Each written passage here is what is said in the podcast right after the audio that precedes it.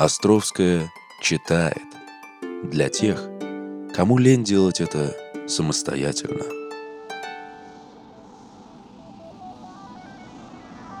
Алексей Леонов. Первый в открытом космосе. Пролог. Меня поразила тишина. Тишина, необыкновенная тишина. И возможность услышать свое собственное дыхание и сокращение сердца. Я слышал, как бьется мое сердце. Я слышал мое дыхание. Алексей Леонов.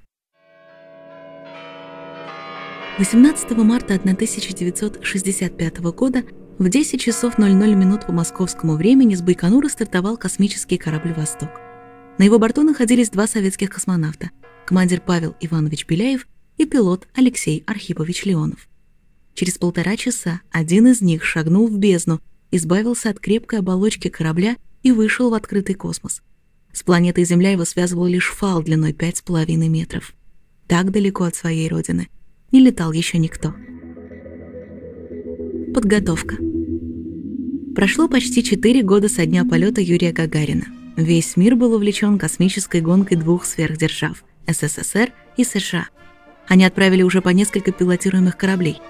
В 1964 году впервые на советском «Восходе» нового типа в космос отправились сразу 3 человека. Теперь предстоял следующий принципиальный шаг – выход в открытый космос. Обе державы, усиленно занимавшиеся космической программой, одновременно приходили к очевидным проблемам, требующим решения. Рано или поздно при планируемых длительных полетах потребуются профилактические и ремонтные работы снаружи корабля. Кроме самих космонавтов, их выполнять будет некому, следовательно, нужно было разработать безопасную, а главное действенную систему их осуществления. В СССР этой проблемой занимался Королёв, а главным специалистом-исполнителем стал молодой космонавт из первого отряда Алексей Леонов. По программе разработали усовершенствованный вариант новейшего космического аппарата «Восход», шлюзовую камеру и специальный защитный скафандр. К февралю 1965 года все было готово. Оставался последний бросок. Корабль. «Восход-2» стал усовершенствованной версией первого корабля, на котором в 1964 году впервые был совершен одновременный полет сразу 3 космонавтов – Владимира Комарова, Константина Феоктистова и Бориса Егорова. В кабине было так тесно, что им пришлось лететь без скафандров, и в случае разгерметизации корабля им грозила неминуемая гибель. Вес «Восхода-2» составлял почти 6 тонн, диаметр 2,5 метра, а высота почти 4,5. Новый корабль приспособили для полета 2 человек и оснастили уникальным надувным шлюзом для выхода в открытый космос «Волга». Там камера надувалась и готова была принять космонавтов. Ее внешний диаметр 1,2 метра, внутренний всего метр, а длина 2,5. При подготовке к посадке камера отстреливалась, и корабль приземлялся без нее. Стоит отметить, что полет «Восхода-2» со шлюзовой камерой и экипажем на борту был рискованным, так как предварительно проверить работу всех систем не удалось. 22 февраля 1965 года, меньше чем за месяц до полета Беляева и Леонова, беспилотный корабль «Космос-57», копия «Восхода-2», во время испытательного полета был взорван из-за ошибочной команды на самоуничтожение. Несмотря на это, Королёв, главный конструктор всей программы, и Келдыш, президент Академии наук СССР, посоветовавшись с космонавтами, решили не отменять запланированный полет. Доспехи. Первый скафандр для выхода в открытый космос назывался «Беркут». К слову, все советские и российские скафандры носят имена хищных птиц – орлан, ястреб, сокол, кречет. Так вот, «Беркут» вместе с ранцем весил 40 кг, что, конечно же, не имеет никакого значения в условиях невесомости, но дает представление о серьезности конструкции. Все системы были максимально простыми, но эффективными.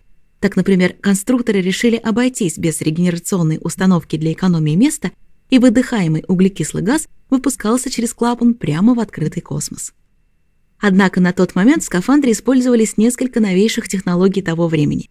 Так, например, экранно-вакуумная изоляция из нескольких слоев металлизированной ткани защищала космонавта от перепадов температуры, а светофильтр на стекле шлема спасал его глаза от яркого солнечного света. «Беркут» использовался всего один раз во время полета «Восхода-2» экипажем Беляева и Леонова и является на данный момент единственным универсальным скафандром, то есть предназначавшимся как для спасения пилотов при разгерметизации корабля, так и для выходов в открытый космос. Угроза.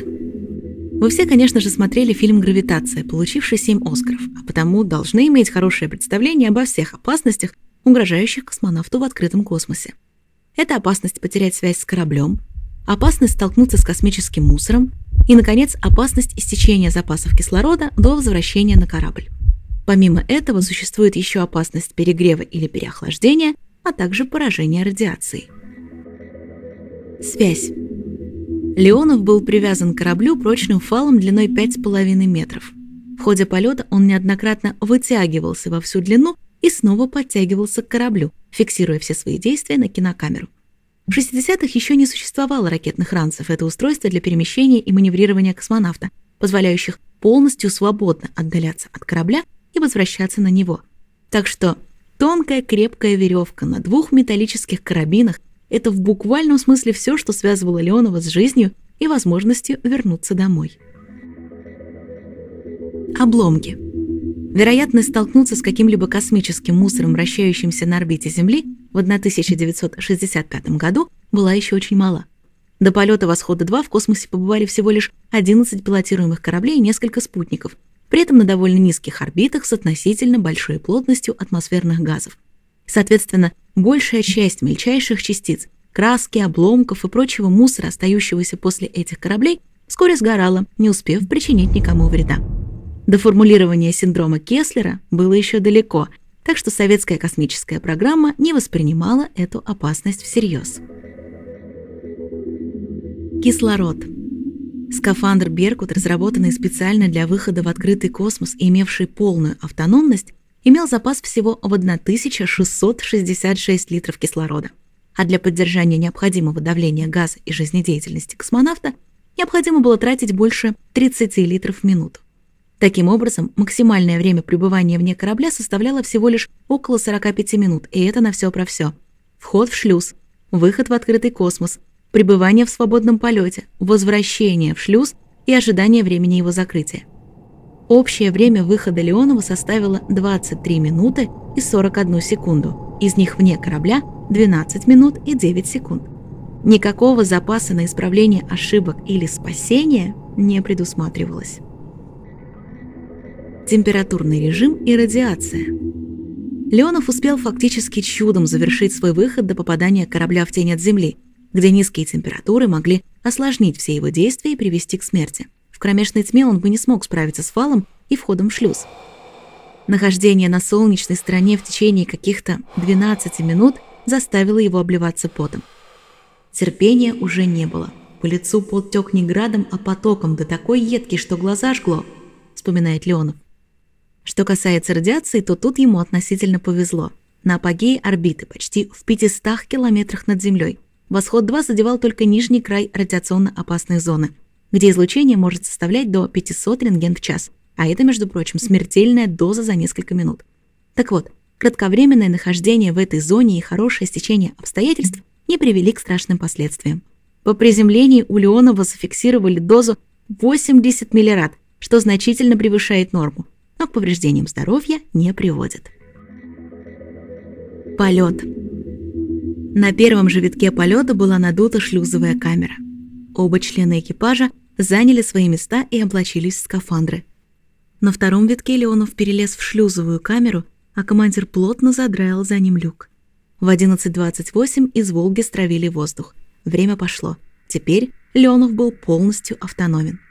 В 11:32 с пульта управления был открыт наружный люк, и еще через 2 минуты, в 11:34, Леонов покинул шлюз и отправился в открытый космос. В момент выхода пульс космонавта составлял 164 удара в минуту. Леонов отдалился от корабля на метр, а затем снова вернулся. Тело свободно разворачивалось в пространстве. Через стекло своего шлема он смотрел на проплывающее прямо под ним Черное море, на корабли, плывущие по его темно-синей глади.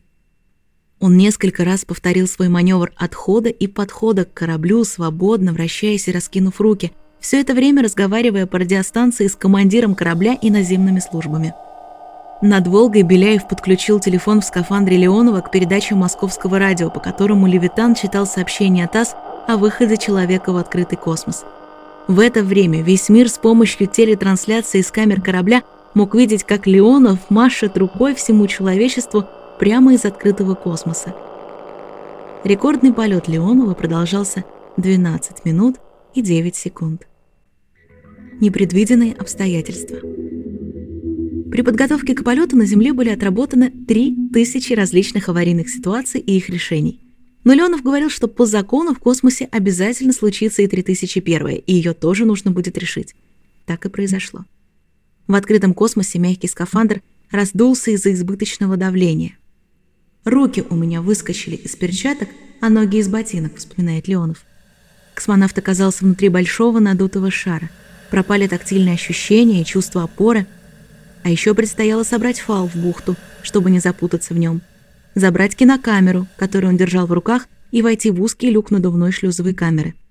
Решение надо было принимать очень быстро, и Леонову это удалось. «Я молча, не докладывая на Землю, это было мое очень большое нарушение, принимаю решение и сбрасываю давление из скафандра практически в 2 раза. На 0,27 вместо 0,5. И у меня сразу руки встали на место, и я смог работать в перчатках». Но это порождало страшные последствия. Из-за падения парциального давления кислорода он попадал в зону закипания азота, кессонная болезнь, известная у ныряльщиков. А нужно было спешить. Командир корабля Беляев, видя, что тень неумолимо приближается и в полной темноте и при предельном минусе Леонову уже ничто не сможет помочь, торопил своего пилота. Леонов сделал несколько попыток войти в шлюз, но все они были неудачными. Скафандр не слушался и не позволял зайти вперед ногами, как положено по инструкции. Каждая неудача приближала страшную гибель. Кислород был на исходе. От волнения и напряженной работы пульс Леонова участился, он стал чаще и глубже дышать. Тогда Леонов в нарушение всех инструкций сделал последнюю отчаянную попытку. Он сбросил с помощью клапана давление в скафандре до предельного минимума, толкнул кинокамеру в шлюз и, развернувшись вперед головой, втянулся внутрь на руках. Это удалось сделать лишь благодаря отличной физической подготовке. Измотанный организм отдал последнюю энергию этому усилию. Внутри камеры Леонов с большим трудом развернулся, задраил люк и, наконец, отдал команду выровнять давление. В 11:52 в шлюзовую камеру начал поступать воздух. Это и стало окончанием выхода Алексея Леонова в открытый космос. Возвращение домой. Борьба Леонова за жизнь была завершена. Люк за его спиной захлопнулся, отделив тесный, светлый, уютный мирок кабины «Восхода-2» от темного, бесконечного холода космического пространства. Но тут возникла другая проблема. Начало повышаться парциальное давление кислорода в кабине. Оно дошло уже до 460 мм и продолжало расти, и это при норме в 160. Малейшая искра в электросхемах приборов могла привести к взрыву. Позднее выяснилось, что из-за того, что долгое время «Восход-2» был стабилизирован относительно Солнца, он нагревался неравномерно, с одной стороны до плюс 150 градусов, а с другой – до минус 140, что привело к незначительной деформации корпуса. Датчики закрытия люка сработали, но осталась небольшая щель, из которой улетучивался воздух.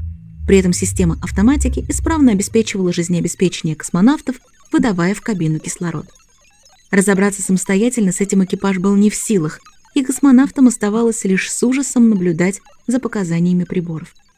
Когда общее давление достигло 920 мм, люк под его напором захлопнулся, и угроза миновала. Вскоре атмосфера внутри кабины нормализовалась.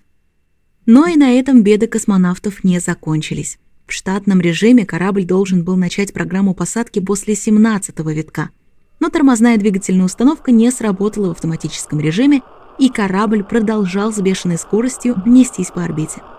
Сажать корабль пришлось в ручном режиме. Беляев сориентировал его в правильное положение и направил в безлюдную местность в тайге в районе Соликамска. Больше всего тогда командир боялся попасть в густонаселенный район и задеть линии электропередач или дома.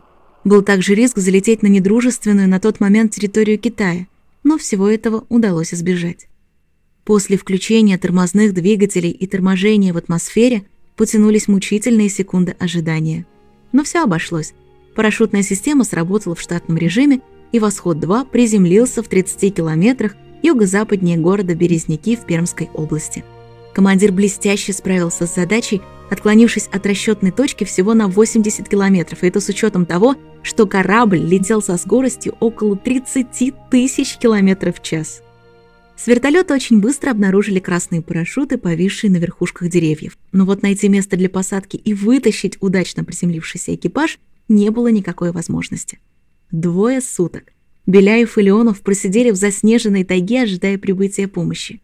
Не вылезая из скафандров, они закутались в теплоизоляционную обшивку, обмотались стропами парашютов, развели костер, но в первую ночь согреться так и не удалось. Наутро им сбросили продукты и теплые вещи. Пилоты сняли куртки со своих плеч. На канатах спустили группу с врачом, которая, добравшись до приземлившихся космонавтов, смогла обеспечить им лучшие условия. Все это время неподалеку вырубали площадку для приземления эвакуационного вертолета, куда космонавты могли добраться на лыжах.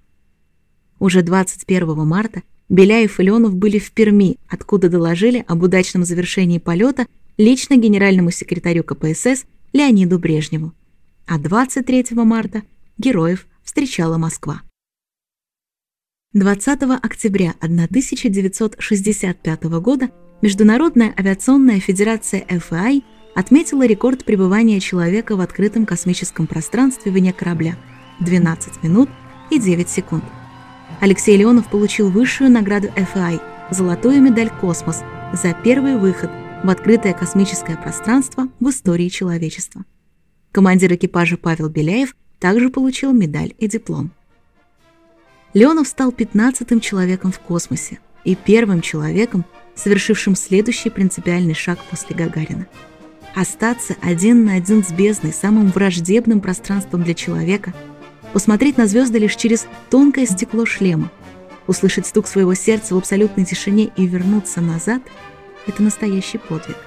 Подвиг, за которым стояли тысячи ученых, инженеров, рабочих и миллионы простых людей. Но совершил его лишь один человек – Алексей Леонов.